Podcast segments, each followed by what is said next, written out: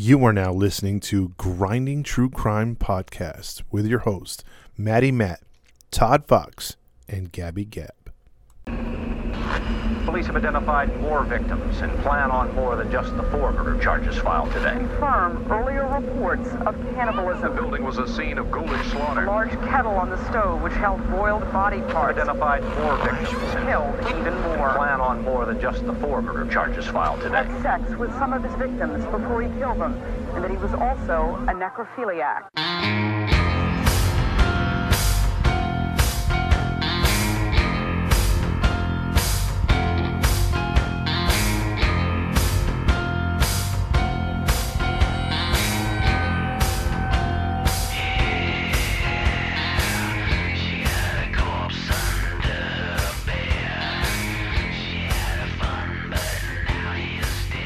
Hey, hey, hey, welcome into another episode of the Grinding True Crime Podcast with your host, Maddie Matt, along with, Gabby Gab. and narrating today will be.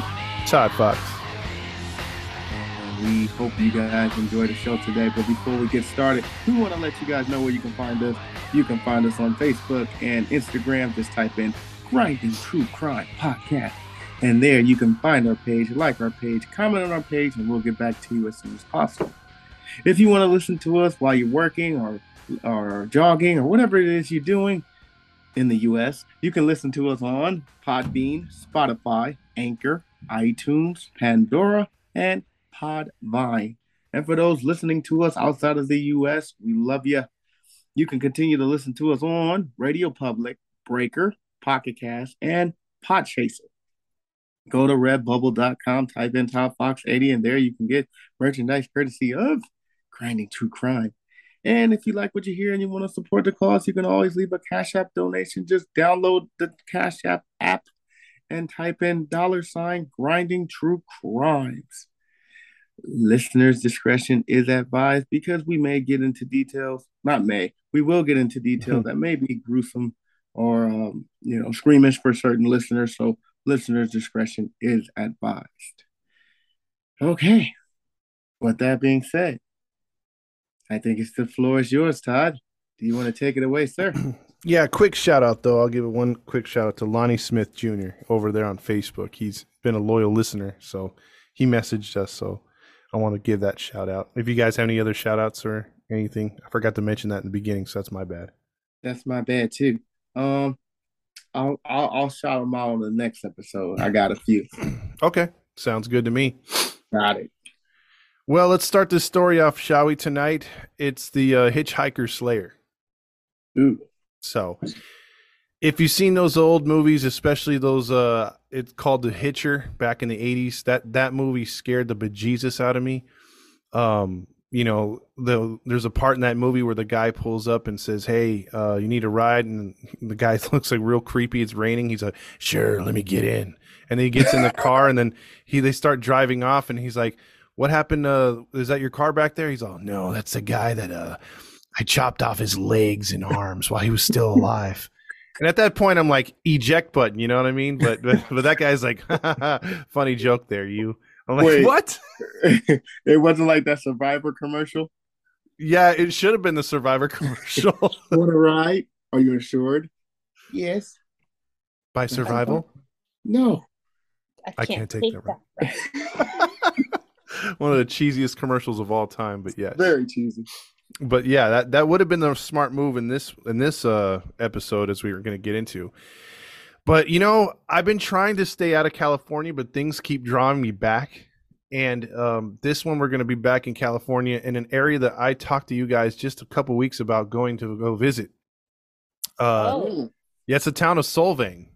Oh man. What? Who would have thought? Really? I've got a case out of Solvang, California. So. And we really have to go. Yeah.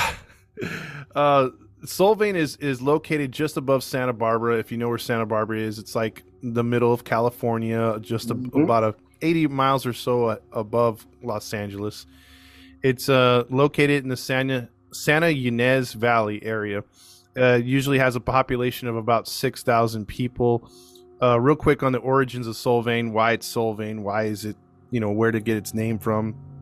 Uh, it goes back as far back as 1804 uh, by the Indians that were in that area, which were the Chumash Indians, which are related to me, which I'm a quarter Chumash. Really? Um, yeah, I am. For my mom, my mom was a half, and her Oh, okay. mom was 75% or maybe even full blooded. Not bad. Yeah, so they were they originated from that area. Um, But you're Danish? no, no, no. Uh, Chumash Indian. Native. Yeah, Oh. native. Yeah. The Danish Americans, however, came there in 1911. A bunch of them came over from the, the area of Finland, Sweden, and they started talking like this, and and they started they started building a town that uh, You caught me off guard with that one. Hearing hearing Um, but they uh, they came up there and they started building a small community and they built German houses and fin- Finnish type houses, Switzerland type windmills and just like stuff like that. They they made their own city and they had more and more that came over over the years and then it just turned into a tourist town in the late 60s and There so- is. so now everything that builds up around it, they build their buildings accustomed to that look, basically. And I Danish- can tell you they do have very good Danishes. oh yes, their Danishes are delicious. danishes in the world.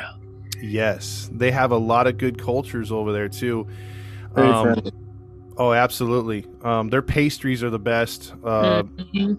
they have influences on the restaurants and the you know the gift shops and things like that uh, from norway sweden switzerland and german and finland type areas and then you just go outside of solvang and there's the reservation of the chumash indians they have their big casino there so it's a multicultural area and for the most part everybody gets along it's a beautiful area Yeah, we never encountered any issues going there. Yeah, it's it's a fairly fairly nice area. Uh, you got a lot of wildlife. People go there all the uh, you know. There's a lot of hiking. There's lakes for fishing. It's just a beautiful area, a very beautiful area that you wouldn't think would be in you know in that part of California, but it is. Um, so that's the breakdown of that. But we're going to talk about a guy with the name of a Avenger, but he's no Avenger. Um, Which this one? is this is Thor Nis Christiansen. Oh no! Thor. So, Why so you gotta ruin Thor? he doesn't have a hammer, but uh, he uses something else. oh Um, dear. although that would be a good pickup line for him. Um, Wow. what do you think? Bring my hammer. Yeah, exactly. What do you think Thor looked like? Well, I'm assuming he doesn't look like the Thor of the Northern God of Asgard. So I'm going to say he was fat and ugly. Gabby? Wow.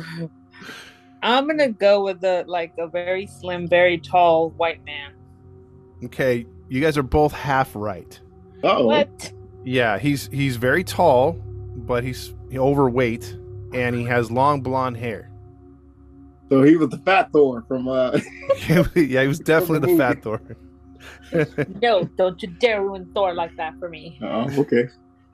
Well, this, this Thor was born uh, December twenty eighth, nineteen fifty seven. Mm. Uh, he was uh, he was born in Denmark first, and then uh, he immigrated here with his parents when he was five years old. And this this kind of goes like to where you know it's really weird. He actually you know being in Solvang where my mom and grandma great grandma were at. Um, he also moved to an area where my dad grew up, which was in Inglewood. Uh, Oh wow. yeah, they initially settled in Inglewood for about a year or two, and then his father, um, I guess from money overseas or however he got it, um, got enough money to build a restaurant up in that area. Like he wanted to go, he wanted to feel like he was at home without being home. And at that time, again, Solvang's building up, and it looks just like it did when he left uh, Denmark. So why not?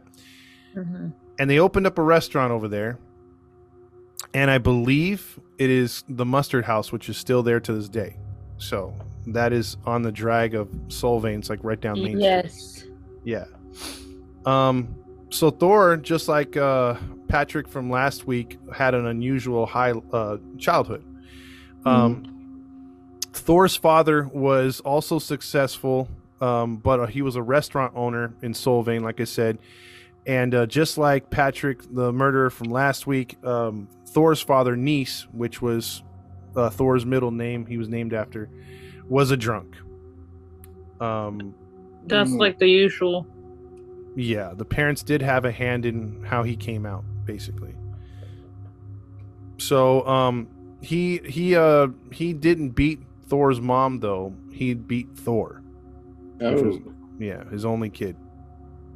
Um, Thor would get uh, uh, regular beatings from the ages of uh, fourth grade onward to, I would say, his almost his junior year in high school. So, Mhm. yeah, this would start his erratic behavior. Um, from when he was in Solvang schools, he was a chubby blonde boy.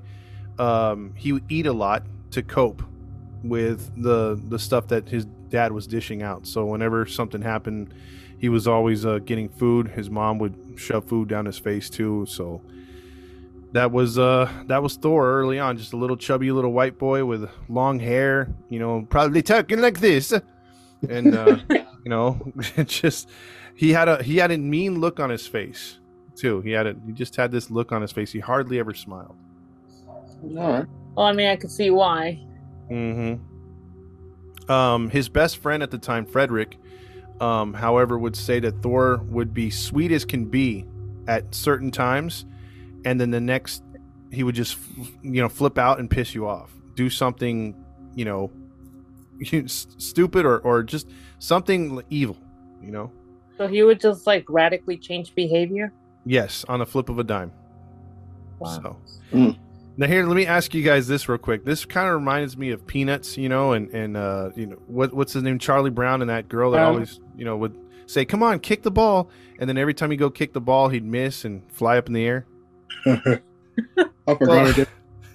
well, picture picture Frederick as Charlie Brown and our boy Thor as the the girl holding the ball, but in a different sport.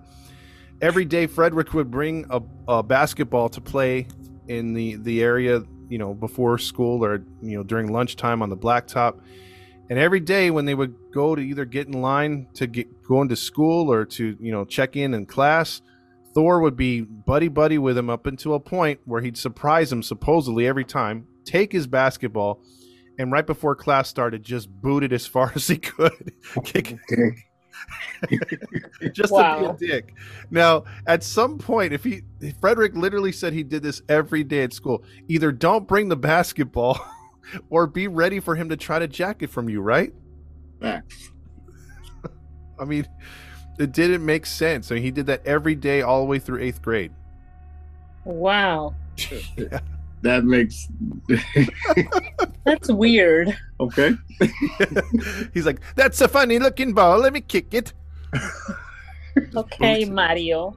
That ain't funny. Sort of like Mario. Me, I'm Mario. Oh my god. so so by eighth grade uh he got tired of kicking the basketball and he uh what do you think he did uh at, in eighth grade to to change up the basketball type thing Mm, He used the football. no nothing to do with balls Oh, okay. oh, Um, I'm gonna say he started punching him.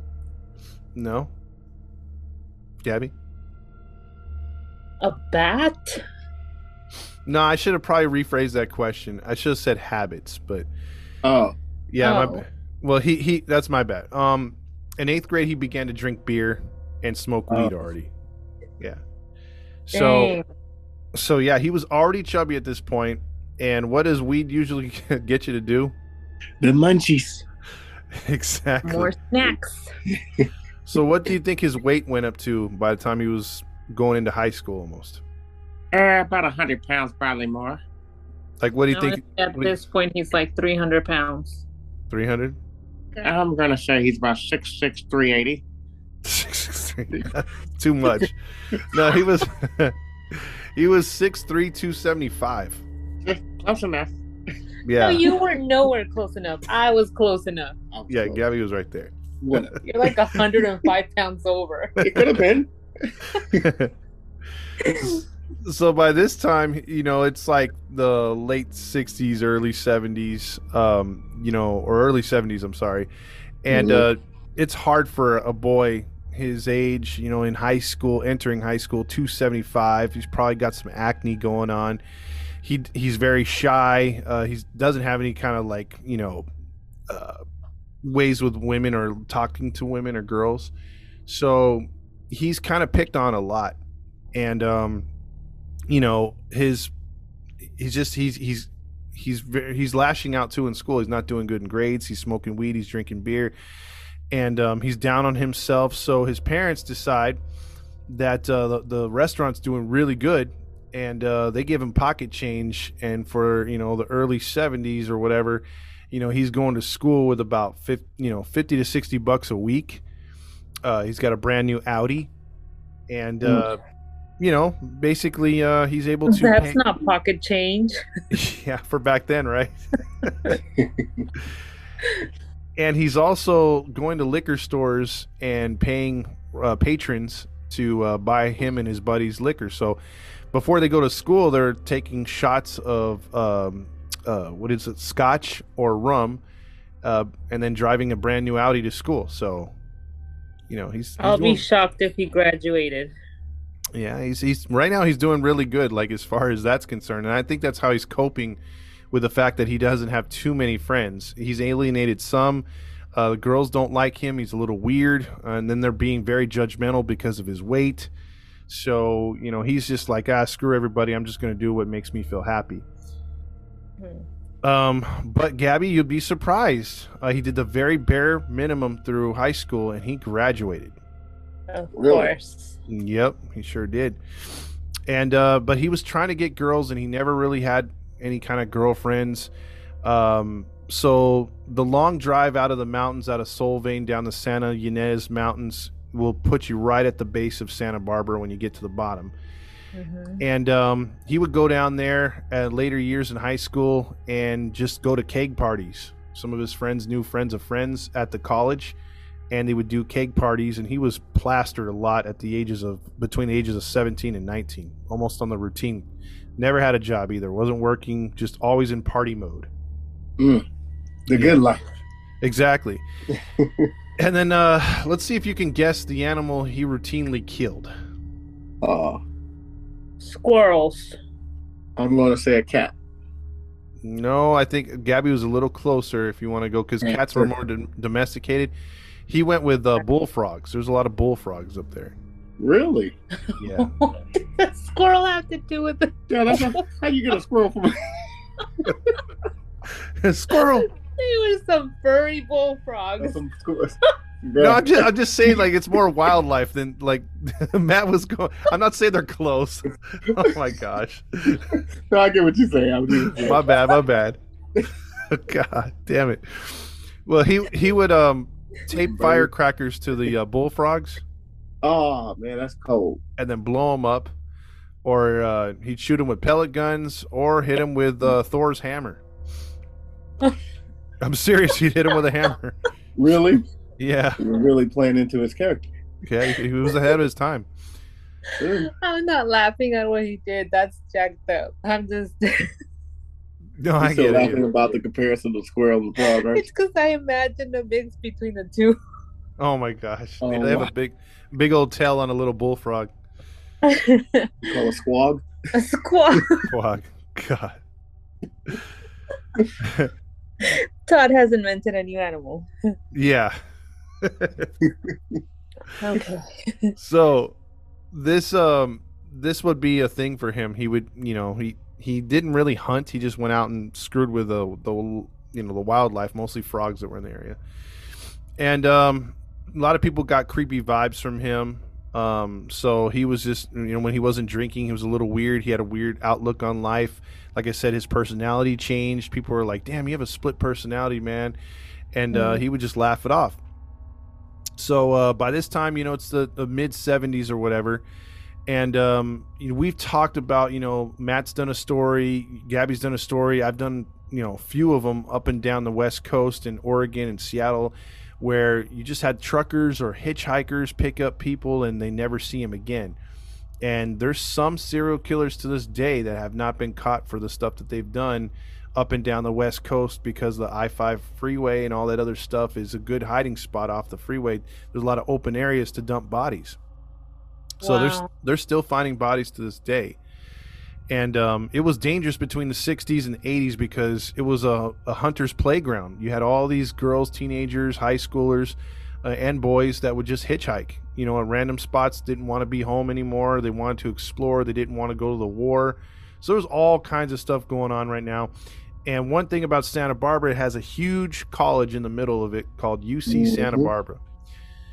And there's students that come from all over and uh, to to, uh, to go to that high to that college. It's a very prestigious college, very old college, and um, the perf- the preference for a lot of kids at, at that age was to hitchhike either from the campus to their home to somewhere they wanted to go when it was non-school days.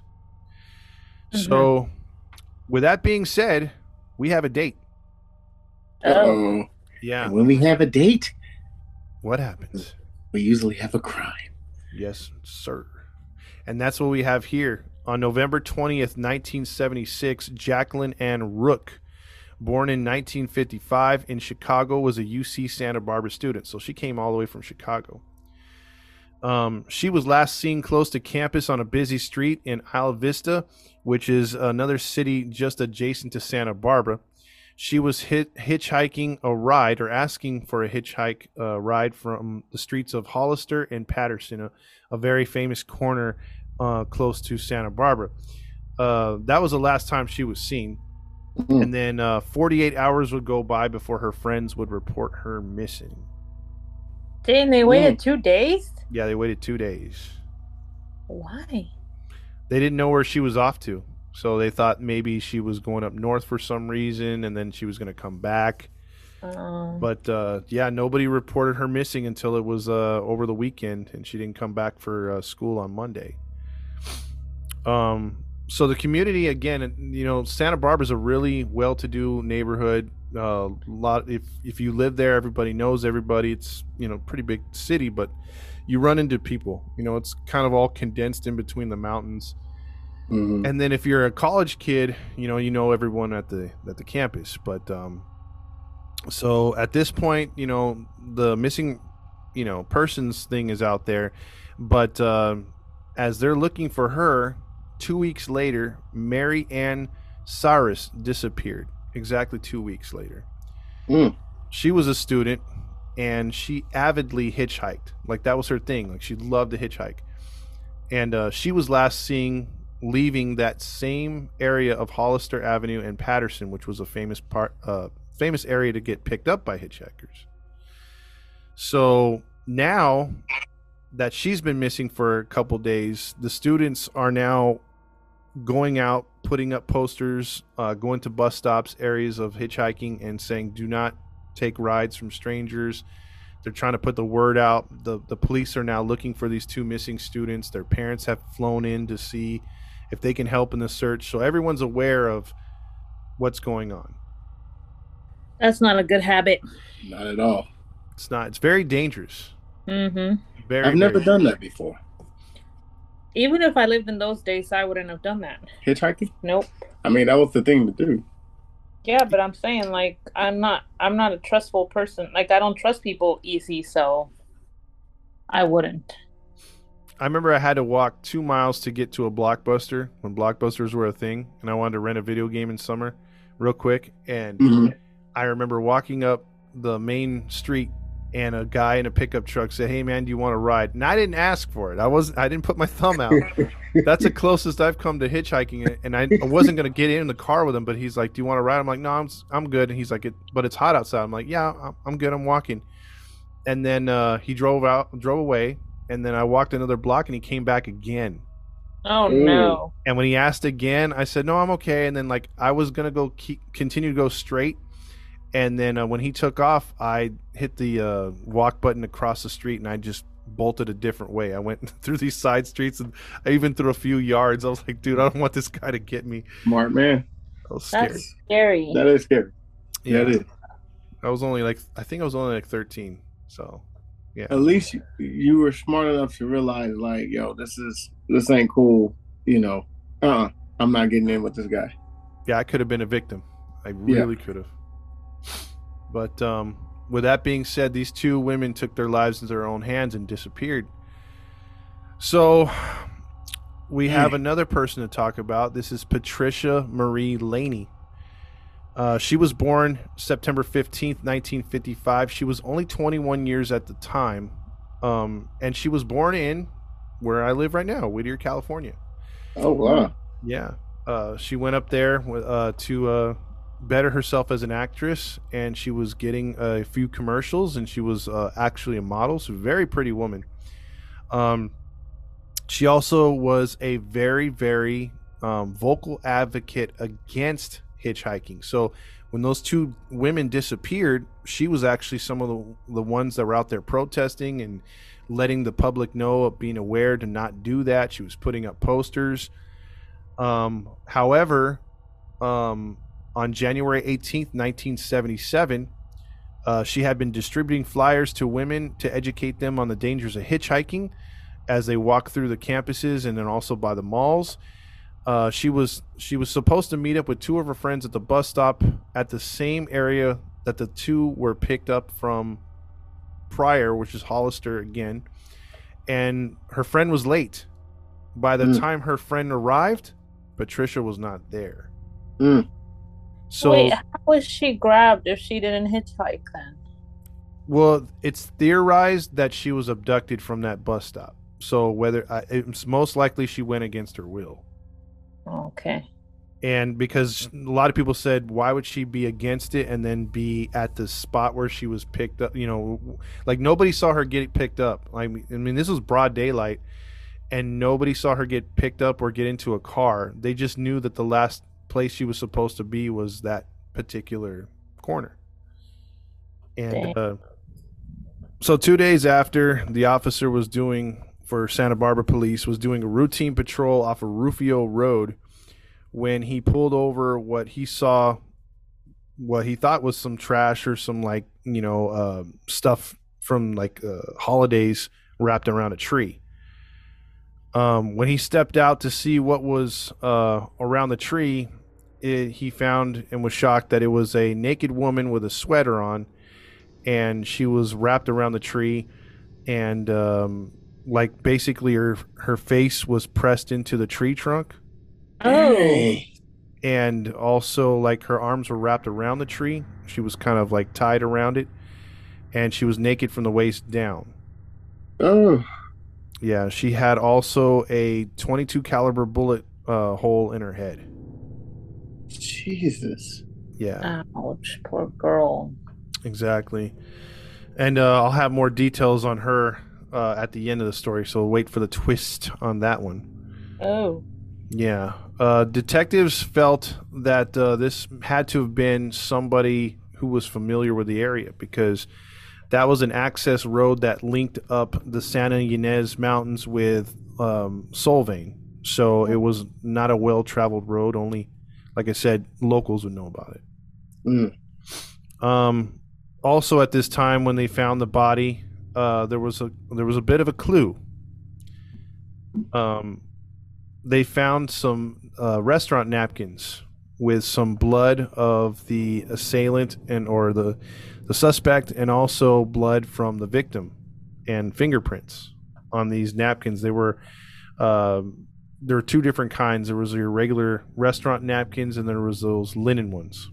Mm. So those were strewn around the area. Let me Um, guess, from the restaurant. yeah, you're right. You're right. Interesting. Yeah. So so the police at this time they weren't um, you know, they now found you know her body, you know, the the activist um and there's still two women missing. So right away they start up a task force. And uh, so these aren't Johnsons off the bat. They're they're like taking this thing very very serious. Good. Yeah, and uh, they even got the FBI involved, which they have a FBI profiler at the time. They were just starting to do that, and the profiler said that. Uh, and let's see if you guys, let's see if you guys can get this. Uh, if if the profiler's right or if they nailed it. The profiler said, judging by the the murder and and the things that they were picking up, that they were looking. The police were looking for a white male loner between the ages of 25 and 30, and who had a drinking problem with, and also a t- uh, problem talking with uh, the opposite sex, and was a bit narcissistic. Of course. So, you think those hit on everything about Thor? Everything. Yep. Nailed So- on a coffin. exactly. So at this time, it was late January, and while the FBI detectives were looking, you know, in the area because they've had a couple weeks now where they haven't found anything else, they don't have any. The fingerprints came back, and they're not matching up with anyone they have on records. Um, the detectives, along with the FBI, were searching further down that road, and they went into some shrubbery. They were looking, and they found a second body. Uh oh. Yep. Hmm. Jacqueline Ann Rooks, the first one that was that disappeared months prior, um, she was found in the same exact pose on a tree, Oh dang. Dang. but she was completely naked and shot twice in the head. Were you gonna I wonder Matt? what it is. I wonder what it is with that pose. Like, like, is that symbolic to something? Well, we'll see. We'll see what that what what uh, yeah. we'll see what that means later because that's part of the twist. All right. Why do I feel like that's full access, full control? Well, we'll see. I I mean, I don't want I don't want to give it away too early. I don't want, I don't want to tell you if you're right or not. Let's just hold on to the answers because I think they're going to come into play later. All right.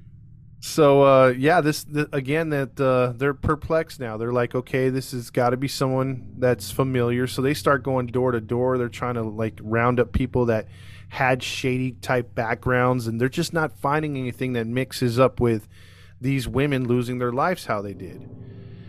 And um, so a week would go by from the the finding of uh, Rooks, and um, Thor is out smoking weed, drinking with his buddy, and they pull off a road which is not too far from the crime scene. And they're like in the uh, the shrubbery, but Thor Thor makes a mistake. He's you know it's night. There's no lights out there.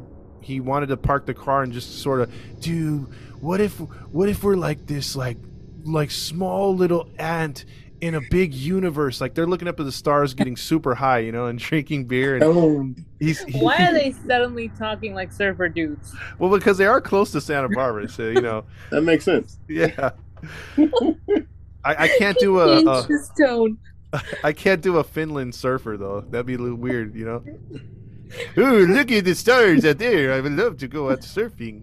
Oh, yeah, I don't know. Close Uh, enough. yeah, close. There you go. But uh, Thor Thor would leave his foot on the brakes because he was so drunk and high. So you got no lights out in the middle of nowhere. They're under the stars. Him and his buddy are drinking and smoking. And uh, a police officer, because of what's happened with those two bodies, is patrolling that area. And uh, he sees the tail lights of this car, and he's like, "Well, maybe there's a motorist in distress." And you know, he's like, uh, "Let me figure this out." So he drives over there, and he pulls up, and you know, shines a light on the car, and he sees beer bottles automatically on the ground. So right away, he's like, "Oh, okay, it's just a couple of drunks out here." And um, he goes, uh, "Hey guys, can I see your IDs?" Oh, it's a Johnson. It's a Johnson. Uh oh. Here we go. and so Thor and his buddy pull out their IDs and he goes, Hey, you guys are too young to be drinking. You're only 20. And they're all like, Hey, man, you know, like it's it's late out. You know, we're just trying to get a buzz. And, you know, well, you trying to kill our buzz. And then he's like, uh, He's like, y'all know that even I'm trying to kill your buzz. You're not supposed to be drinking out here. Come on now, guys. And then uh so he goes, "Give me that weed." And so he's like he's like, "Okay." So he gives him the weed and he gives him the beer. And uh, you know, he confiscates it and he's like, "All right, guys, you guys get on out of here. Stop messing around. There's a killer on the loose." Oh, Oh, dear. wow. And, And then lets th- them off. Well, yeah, before he does that, Thor is like, "Okay, officer, I'll see you later."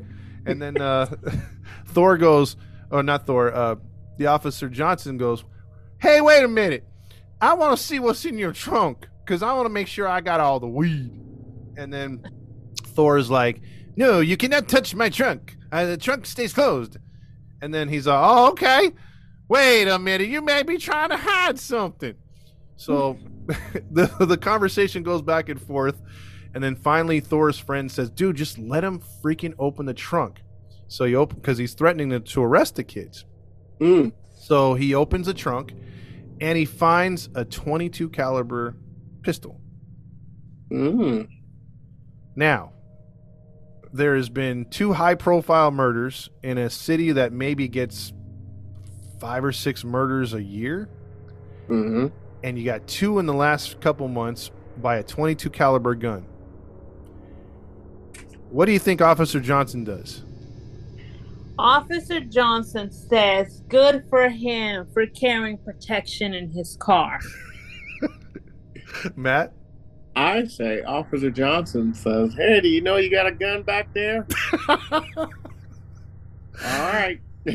No, he's just like uh he basically says, "Hey, what are you doing with this gun?" And then uh Thor's like, "I like to shoot bullfrogs."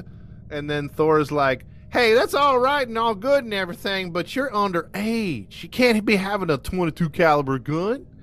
And he goes, "I'm going to have to take this." So he takes the gun, but um knowing that there's a 22 caliber murderer out there, you know, with that type of gun, he does not put two and two together. He says, "All right, kids, you get home now. You hear?" Wow. he just confiscates stuff and takes wow. off.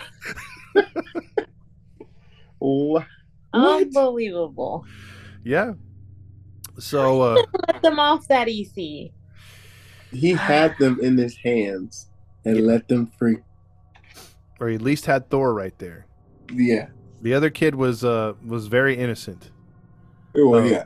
Yeah. Not too innocent if you're drinking and getting high. Yeah. I mean, back then it was super illegal, but um, yeah. now But it's not like, Innocent extreme. of murder, yes. Yeah. yes, innocent of murder. And what happens when a guy gets a break? You know, like He this. does. You encourage him to keep going because he doesn't get caught. Yeah, and to Thor's credit, which I don't like giving him any credit, but he actually does something like the Golden State Killer. You know, when he was chubby in his early days of being an offender, he realized, hey, you know, I'm gonna lose some weight. I'm gonna change my look, and that's what he did. The next three months, he leaves town for three to six months. He goes up to Oregon. Now, he loses weight, and when he comes back, he's 40 pounds lighter Oh, and, and his hair that was like just maybe you know ear length or a little lower was now down his back a little bit. So he's grown out his hair all the way. Mm. um r- just keep in mind the oregon trip. Um so he comes back to his drinking buddies and his and his drinking buddies really they don't recognize him. He's not acting the same not talking the same very distant um has a dark sense of humor. Uh he's just different completely completely different. The one thing they notice though he makes frequent trips down to los angeles and he also comes back every time from los angeles with a car that he just he cleans his car from top to bottom including the trunk his buddies he does it so much that his buddies all say that he became obsessed with washing his car That's because he was doing crap with his car. you got you got it Wow. So the FBI was frustrated at this time. It's around 1977, working into 1978, and there's it's quiet up in Santa Barbara. They haven't had no killings. There's no. They basically have exhausted most of their leads, but things are picking up in the Sunset Strip in Hollywood. Uh, you know, there are uh, routinely women either coming up missing, beaten, um, you know, prostitutes. That you know, that's like that, that seems to be just like the easy target prostitutes. Yeah, because of course you're going to be able to pick them up. Exactly.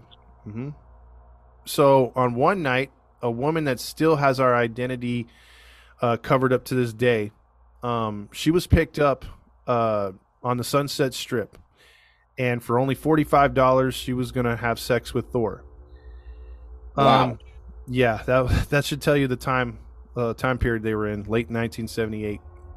Um, so they get in the car. They're driving down the Sunset Strip. The Sunset Strip is just below Hollywood Hills, It's a very affluent area, a lot of clubs, a lot of you know uh, prostitutes. Uh, just you know, it's also a tourist attraction. There's a lot of stuff down there. Mann's Chinese theater, everything. Um, they start driving down the street. She says, "Hey, there's a hotel I know. I I take a lot of my Johns there."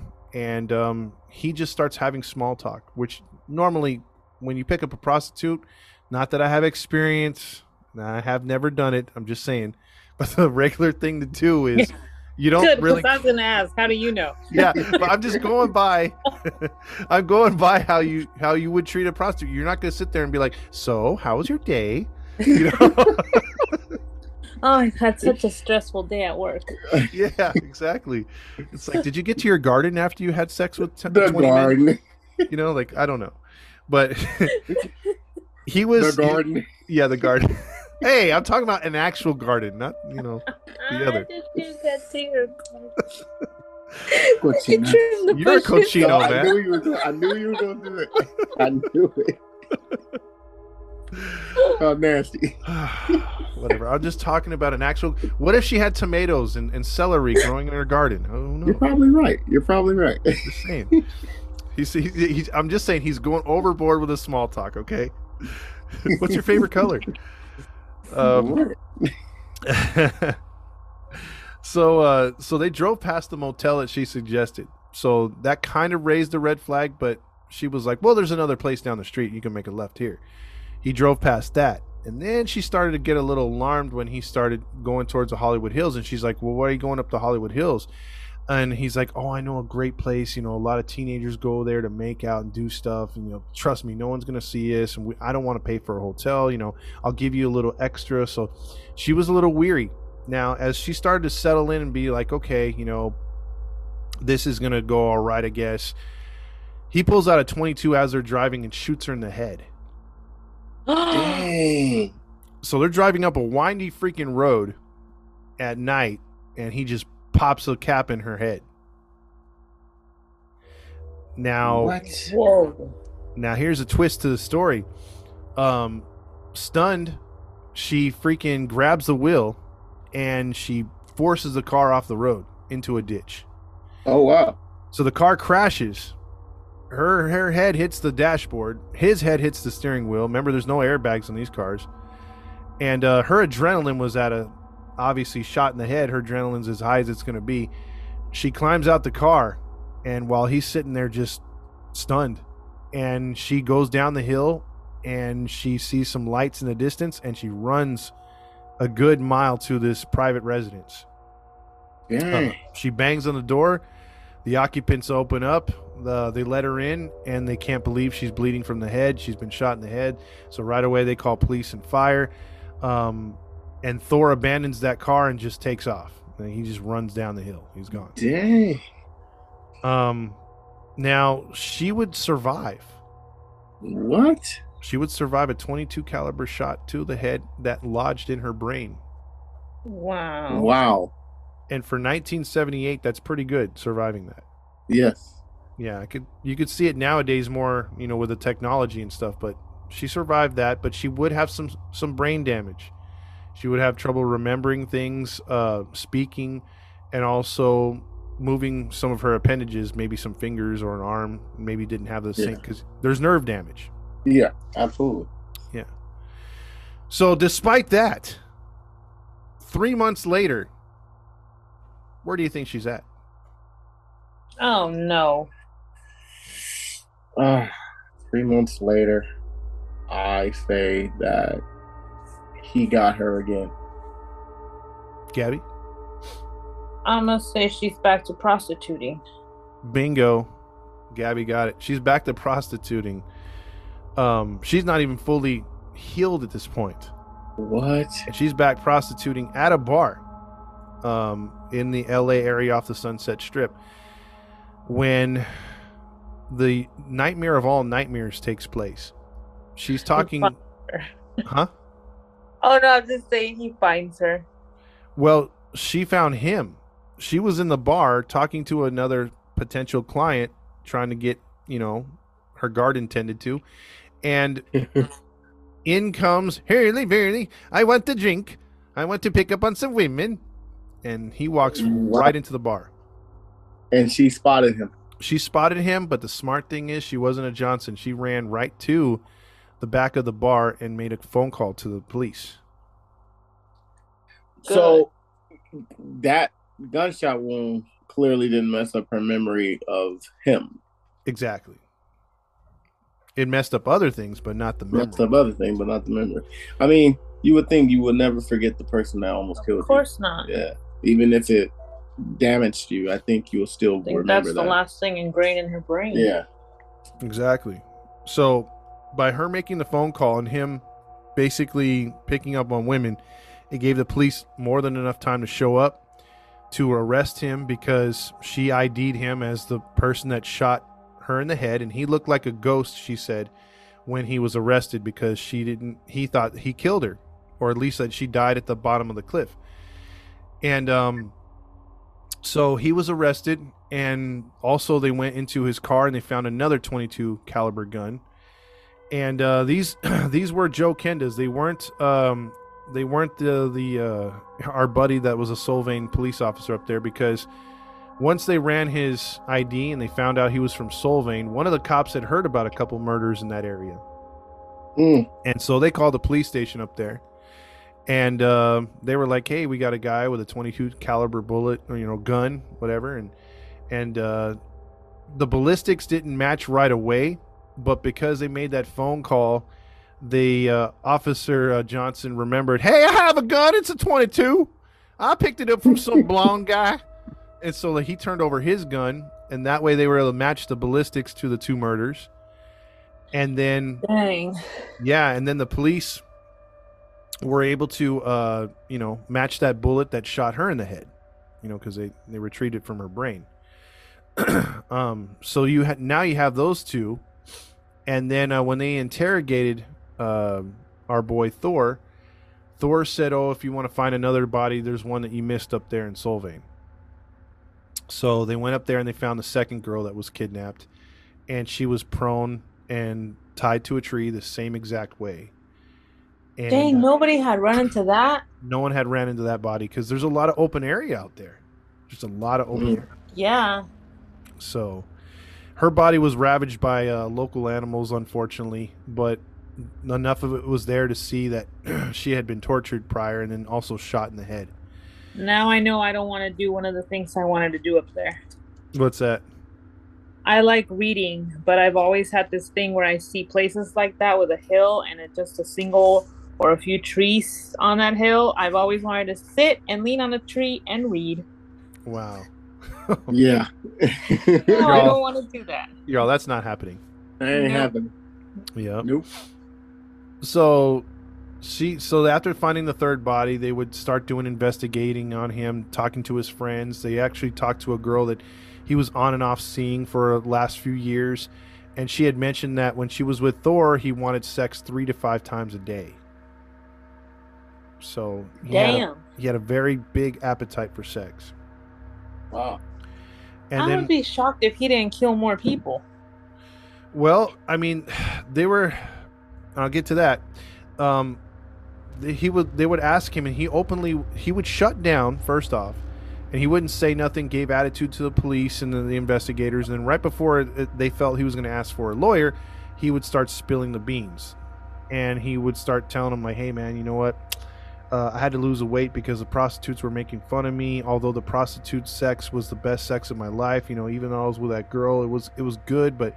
you know, like prostitutes did something for me. Like I loved it, this and that. So he was talking it up and just, you know, just having a, I mean, he would be very forthcoming and not care about how he would even talk about murdering those three women. And then all of a sudden he'd start crying and being super rem- remorseful and just like couldn't, you know, he, he's like, I, I want to take my life. I can't live with myself. And then he, next moment he's happy as can be and he's proud of it. So it's really weird. Dang, he had like borderline personality disorder. Exactly. They were saying that he at least had some sort of, you know, split personality. now, here's where it got uh, bad. Now, answering some of the questions, you know, that Gabby had said, or at least one of them, where she said those bodies had to be posed for a reason, right? Hmm He didn't have sex with them prior to murdering them. Oh, it was after. It was after they were deceased and tied up. What? And it was not just once or twice, it was multiple times and on different occasions. H- how, man? Gross. He would come back. He would come back to the bodies. How? Why? Ugh. So that's why they were they were tied up the way they were. Oh. So picture like their face towards the the tree trunk, they're on their knees with their backside exposed. Arms around the tree hugging it. What? He's disgusting. Wow. Yep. He said that the um the amount of sex was not the issue. Having them under his control and possession Yeah. That's was a the, control thing. was the ultimate high. Yep. I, I think that's what it is with people who, who perform in necrophilia. It- It's a control. Like they can't do anything to you. Exactly. Now, at this time, he was fearing the death penalty, so he shut down. And hmm. when he shut down, though, there were some hikers in the Angeles National Forest who found a Laura Benjamin, Sue Benjamin, who was only 23 years old. They found bullet shells next to her body, which was prone in the same position, and that too was linked to him for a fourth murder and one attempted murder. So, yeah, four total. There Mm. has to be more. Yes, and that's what uh, Joe Kenda said now. He said that he spent about a good six to seven months in Oregon, and when he realized that he was in Oregon, he started to call up there to the local police stations and also the Oregon FBI and and uh, tried to uh, see if there was any cases similar. And there happened to be a few uh, three or four that of missing women that disappeared the same circumstance. One body was found similar, but no bullets were recovered from the body or shell casings, so they couldn't match it or link it. But he believes that he did not go on a cold spell after m- making those three first murders, and they believe that there's possibly a couple more down here in L.A. Yeah, I don't think there was only four. Yeah. So Gabby was For right. somebody who wants sex that much, come on. Mm-hmm. And if the best sex he had was from the prostitutes, well, because they were dead, that's what he wanted. Mm-hmm. Yep. So with that, they they just decided, hey, we're going to charge him for the four murders. What do you think he got for this and the attempted murder? Oh no, we're gonna be pissed, aren't we? I'm gonna say. Uh, go Oh, ahead. go ahead. No, go ahead. Go ahead. I'm gonna say they gave him 40 years to life. Gabby. I'll be shocked that he actually got the death penalty, but I'm gonna say he did. No, he didn't get the death penalty. He got Oh. um he got life in prison. That's all he got. And That's um, it. Yeah, that's all he got. And um he went to Folsom Prison. Uh but here's the here's the thing that uh that was very weird, which I think you guys will be well at least Gabby will be happy. Um they did not protect this dude. Meaning Good. They did not put him in a separate wing because he was a serial killer. Like they do most of the the, the California serial killers they give him their own wing and stuff like that. You know they're protected. Uh, they put him in gen pop. Good. and once his once his uh, case came to light and it was all over the media um it got back to a couple people in prison who lost their mothers due to uh, you know that their mothers were prostitutes and murdered and uh, they took it upon themselves to shank him 60 times as he uh, was only six months into his lifetime sentence and he was murdered in prison Dude.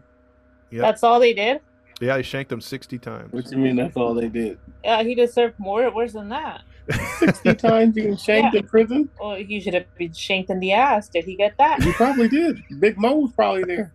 Uh, yeah, there's not too much details. I just know he was shanked 60 times, only six months into his life sentence, and uh, yeah, that was the end of uh, our boy Thor.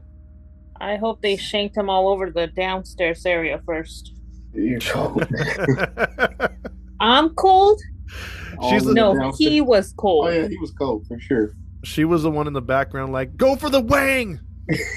Off with his wing. Stab his Shank butt. it. Yeah, but this I'm like, look here. Let me show you how it's done. You start at the tip. oh wow, Oof. wow. 60 times though, man. Yeah, he was he was only he was only 23 when he died. Dang.